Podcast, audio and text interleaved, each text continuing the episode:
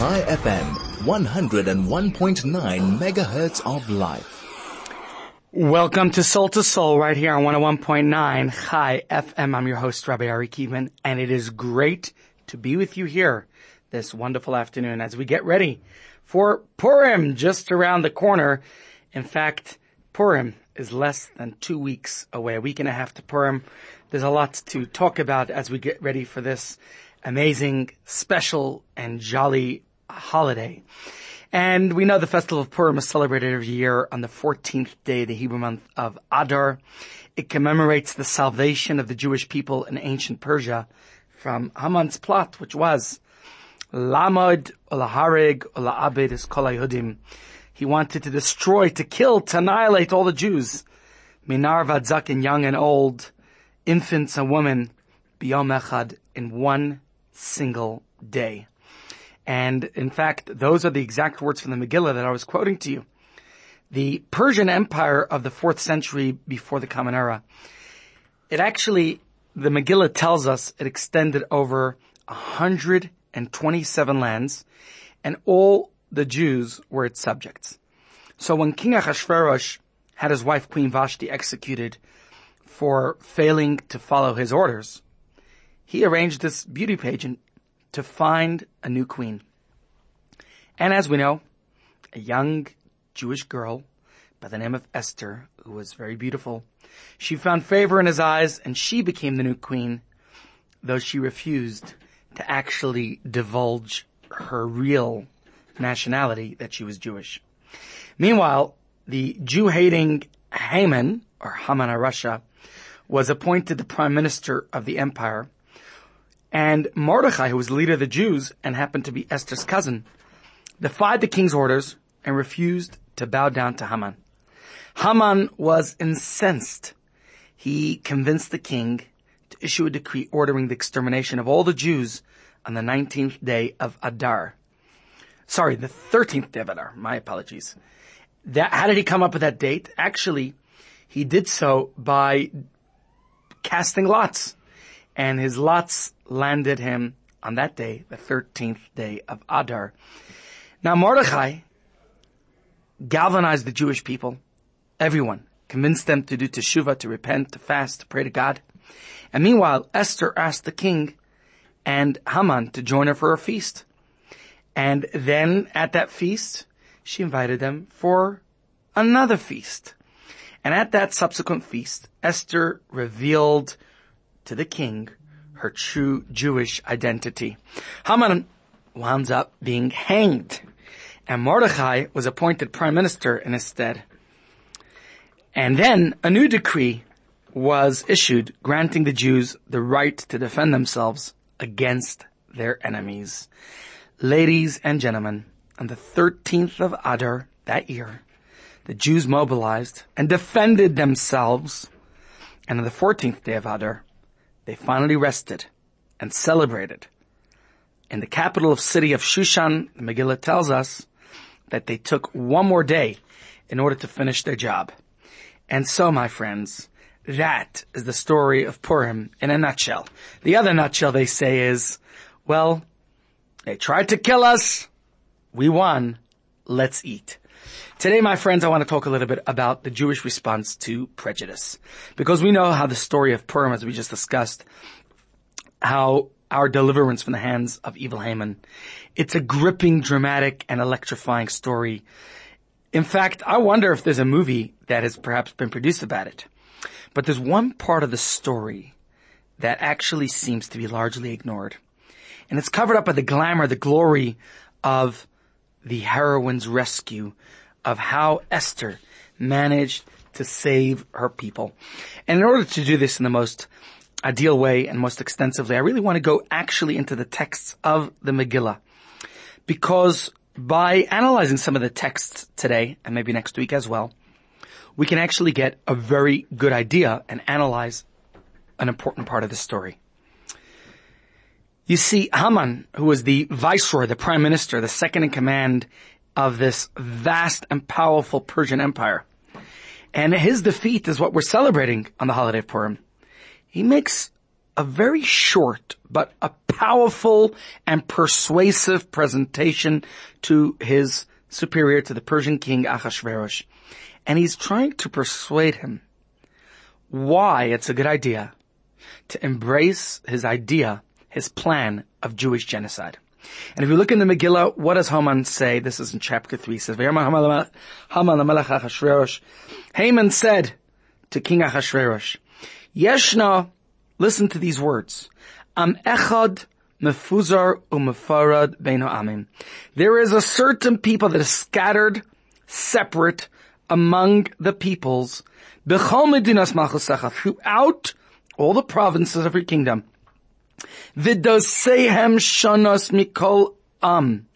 And these people, their laws are different from those of all the other people. And the instructions of the king, they don't perform. They don't listen. And therefore, it's of no use for the king to let them be. And therefore he requests of King Achashverosh, Imalamelech tov ikosev la'abdam. If it pleases the king, let it be written down to destroy them. And Haman tells the king, you don't have to worry about the cost of this extermination program. You know, concentration camps cost money to build and all that. Don't worry. I'll pay the 10,000 silver talents into the hands of those who perform the dirty work. And it will all be taken care of.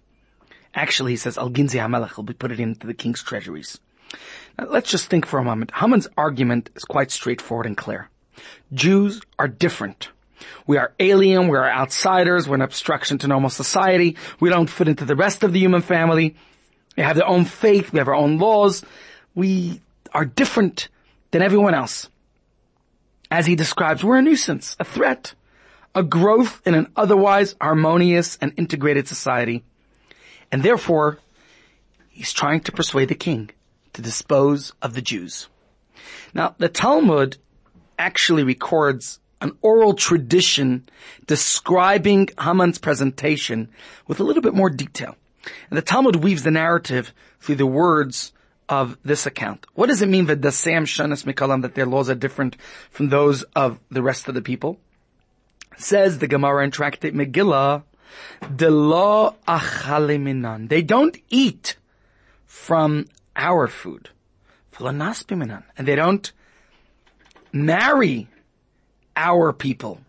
What does it mean they don't keep the king's laws? Says the, the Gemara, that they waste the whole year avoiding the king's work with the excuse, you know, they say today is Shabbos, this day is Pesach.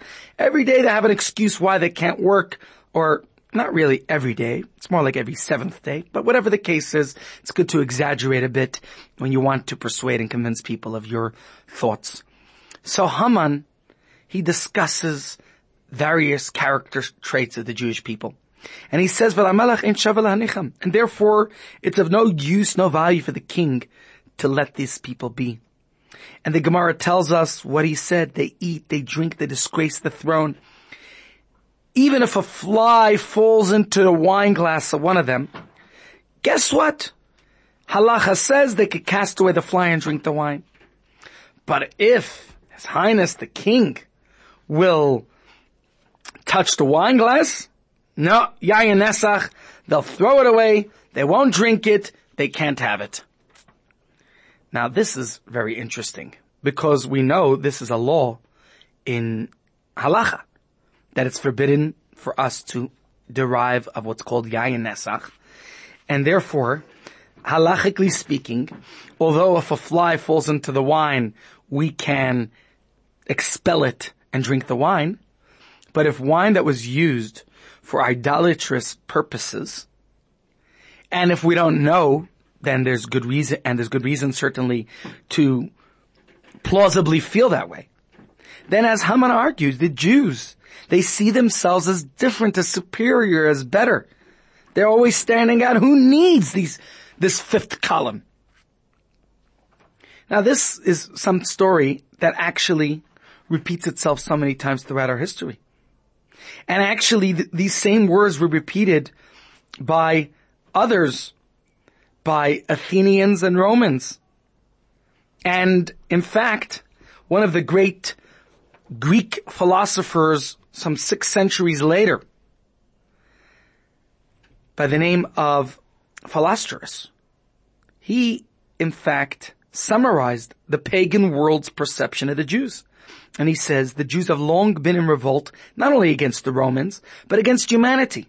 And a race that has made its own life apart and irreconcilable, that cannot share with the rest of mankind in the pleasures of the table, nor join in the libations or prayers or sacrifices, are separated from ourselves by a greater gulf than divides us from Sura or Basra of the more distant Indies.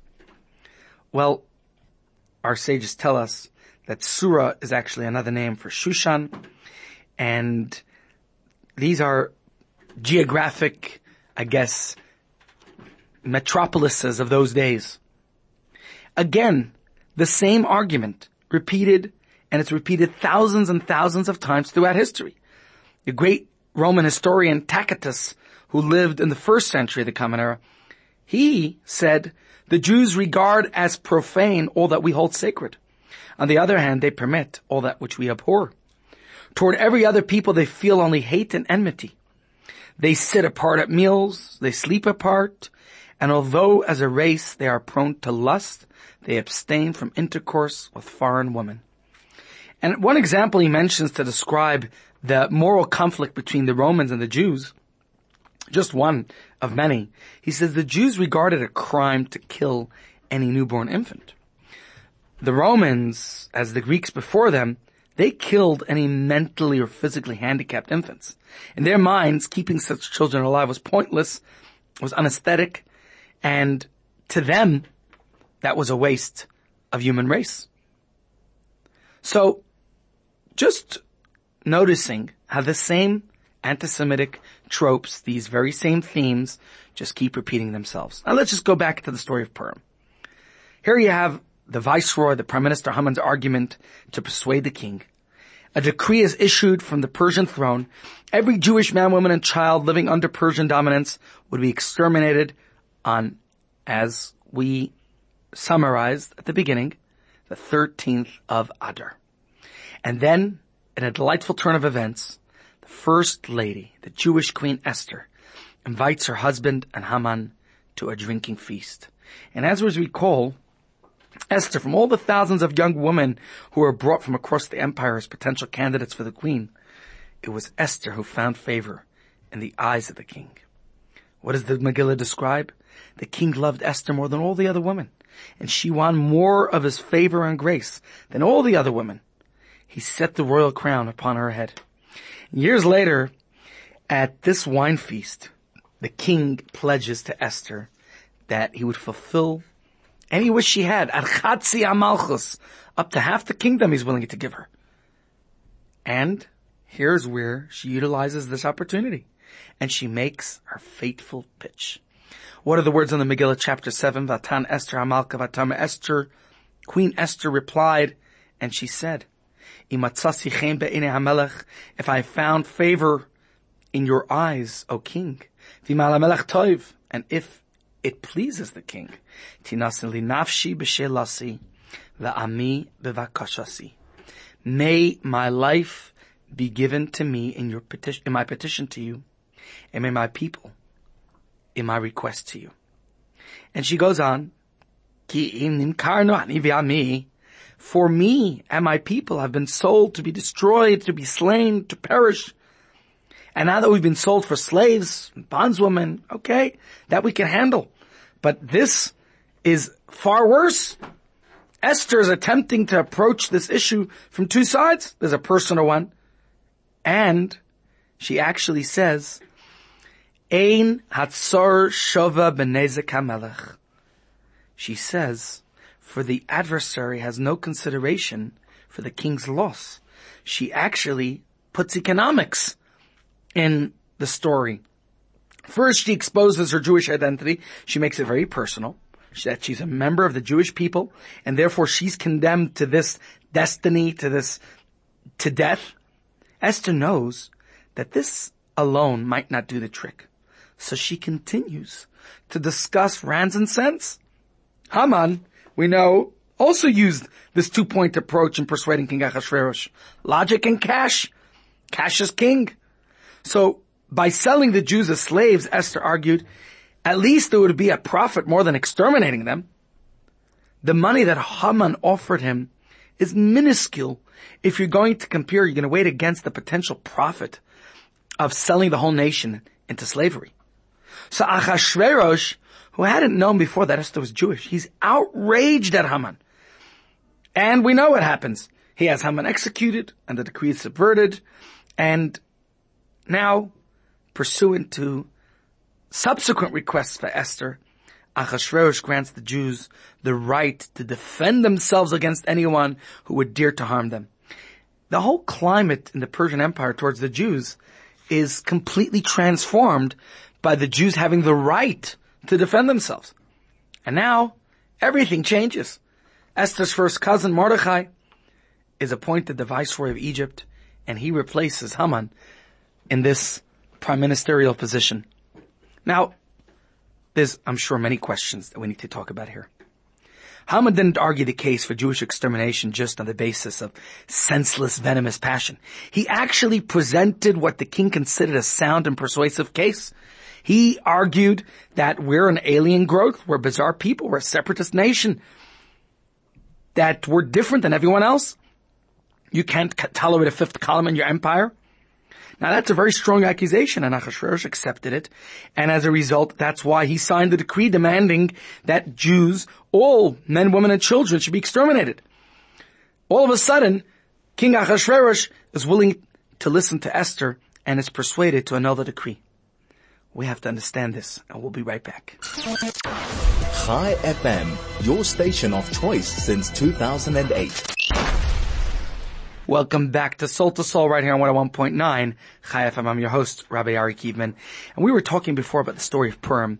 And just to recap, we talked about how Haman presents a compelling argument to Achashverosh about a separatist and elitist Jewish nation that's like a fifth column. And he claims this, all these accusations against us.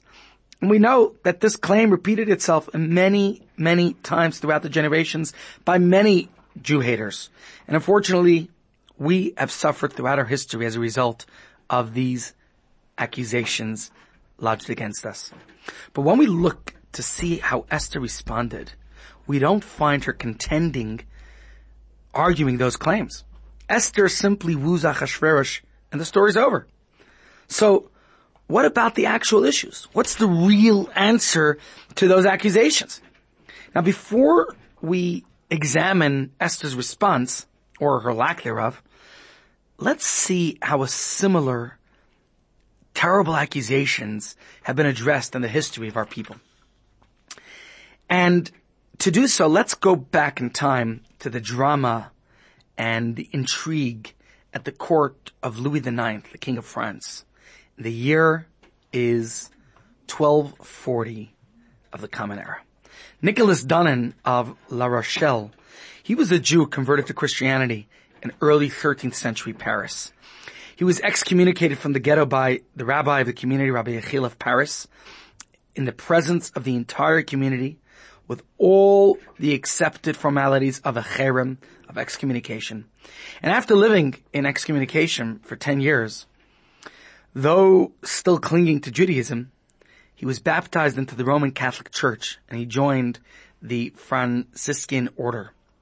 Now Donin's first act of retaliation as a Franciscan was to stir up bands of crusaders to, perpet- to perpetrate the massacres of Brittany, of Poitou, of Anjou, in which 3,000 Jews sadly were killed and 500 accepted the alternative, which was baptism. And then just um, two years before, Donin, he actually went to Rome and he presented himself before the Pope George, uh, Gregory the Ninth at the time, and he publicly denounced the Talmud. 35 articles were drawn up in which Donin charged that the Talmud contains virulent attacks against the virginity of Mary and the divinity of the Christian Savior. The Pope was persuaded that the accusations against the Jews had merit, and he dispatched the transcripts of the charges to church officials along with an order to seize all copies of the Talmud and deposit them with the Dominicans and Franciscans. And so, the Talmud, the books of Talmud, and just think about it, there were no publishing houses yet then. So all this we're talking about is handwritten manuscripts, scrolls of the Talmud were burned. Now, this was 1238. Go back to 1240. The Jews were compelled, in fact this is March 1240, the time of Purim. The Jews were compelled under pain of death to surrender their Talmuds. And Louis IX ordered four of the most distinguished French rabbis, including Rabbi Yechiel of Paris, Rabbi Moshe of Coucy, Rabbi Yehuda of Melun, and Shmuel ben Shalom of Chateau, to answer Donin in a public debate, a great disputation. And although the disputants were and are to this day believed by many to have successfully defended Judaism, the actual outcome of the debate was really ignored. And a decree was nonetheless passed to publicly burn all the available manuscripts of the Talmud as much as they tried to defend it.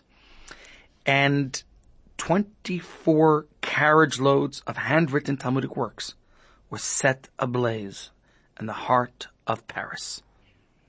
One of the critical texts that Nicholas cited as evidence for Talmudic derision of the Gentile was, the Gemara tells us, that Rabbi Shimon Bar Yochai taught that even the best of one of those Gentiles during war should be killed. Now look at that. What a bombshell. Nicholas seems to have found a pretty compelling proof that the Jews harbor intense hatred to non-Jews because there's a statement in the Talmud that during war, even the best of those Gentiles should be killed. It seems irrefutable, right? So how did Rabbi Yechiel respond? The first thing he set out to do was explain that there are two, when we use the word goyim, some people think of it usually as derogatory. Literally the word goyim means nations. But let's listen to his words on how he explained it on that particular day so we can understand, particularly in the context. So Rabbi Yechiel of Paris said, the, or at least the manuscript describing it says, the heretic raised his voice and exclaimed, you are wicked, for you have permitted spilling Gentile blood. Do not the rabbis say even the best of the Gentiles should be killed? To which Rabbi Yechiel of Paris responded, with your many words, your sins do not cease. And I'll address your claims and lay rest to your, to what you say. Know that the word goy, which is commonly translated as a Gentile, has both negative and positive connotations. A positive reference can be found, there's a verse that we say, that Hallelu Hashem, Hallelu Hashem Kol Goyim, we said it yesterday in Hallel. Praise God, all the nations of the world. Praise God, right? All the nations. But a negative reference, he said, can be found in a verse, Kol Goyim Shchech May the wicked return to the grave, all the Goyim who forget God. Now, after explaining that there are two types of Goyim, Rabbi Yechiel went on to point out that if you look carefully at the words of the Talmud of Rabbi Shimon Bar Yochai, when did he say that a Jew can actually kill another? He was talking specifically during war. And that's an important detail.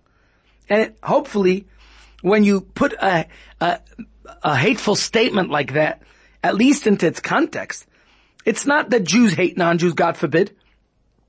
Even the good ones, as this anti-Semite tried to point out. He's talking specifically in war, where people are fighting you.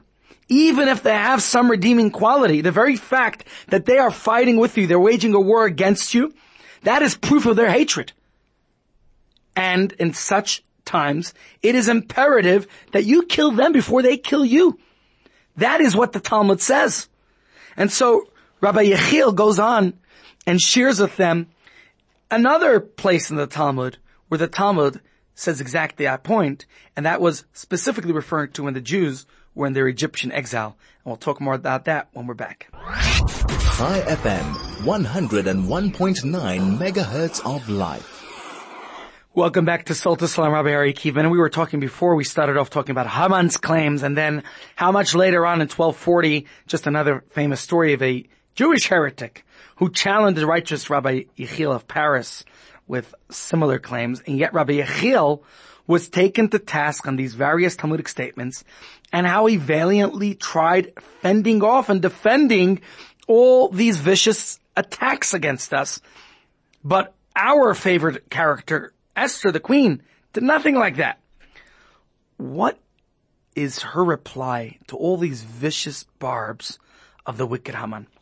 And what I want to do in our remaining seven minutes today is to share with you an explanation from the Rebbe that I feel is pertinent and relevant. Because on Purim of 1969, as America was involved in the space race and the struggle for civil rights and social freedoms, the Rebbe was sitting in New York and he gave a talk on Purim in 770, at the Lubavitch World Headquarters.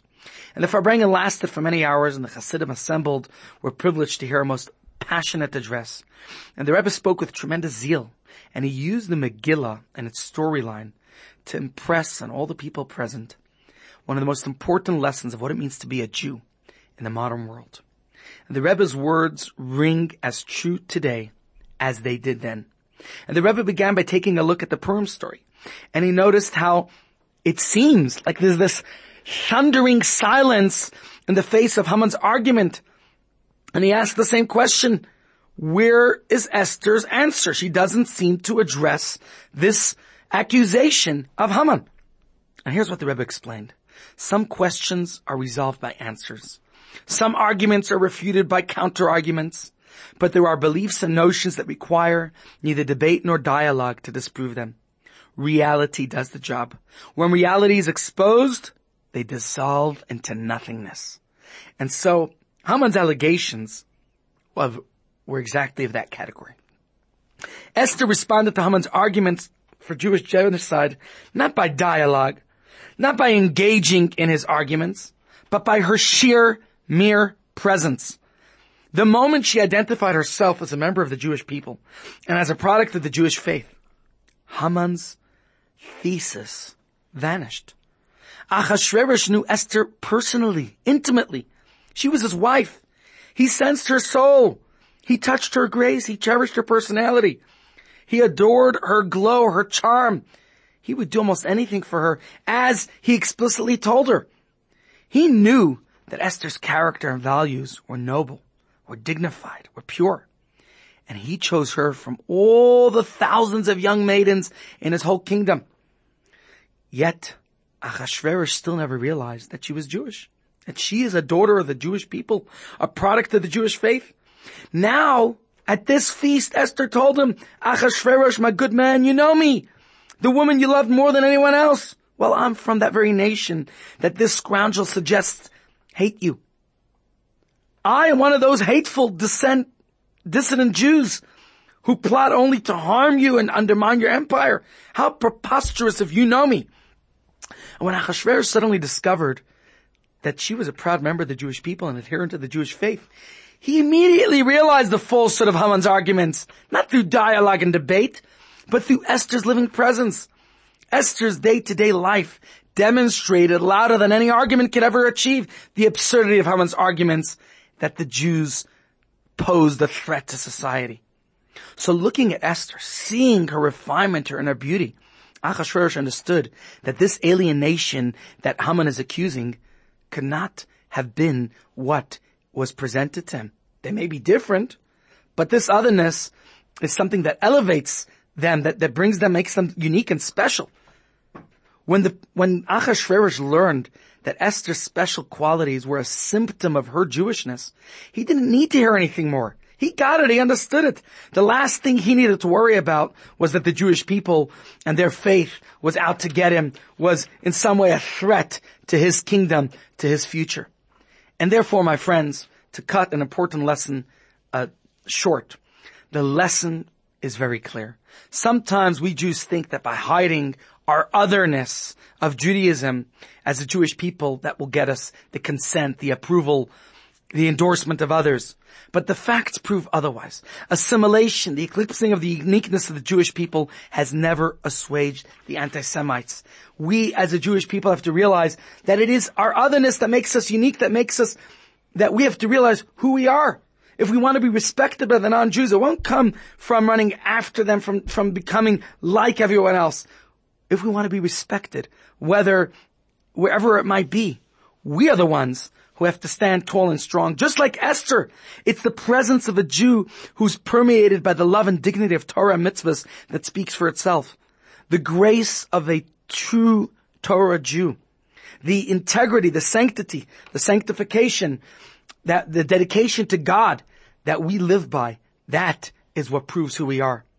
And so, my friends, the Rebbe explained that Esther did not need to address those arguments directly because her own persona did the job. As soon as Achashverosh discovered that his beloved wife was Jewish, he understood that Haman's claims were preposterous. And though she was different, and Jewish people are different, but that is what makes us who we are. And I think the message is so clear. The best and the only way to show the nations of the world that we are not worthy of annihilation is by sticking to our faith. If we pander to modern culture, then we'll be stamped out by it. But when we stand tall, proud of our faith, then the nations of the world will learn to respect and honor us, and we can be proud of our identity of who we are. Ladies and gents, I think it's a very powerful and important lesson that we don't have to answer the arguments of anti-Semitism. We just have to be proudly Jewish. Ladies and gents, remember our message here on Soul to Soul, where we say, Carpe diem, seize every moment, and remember to aspire to inspire before you expire. Have a great Shabbos. Thanks for joining us.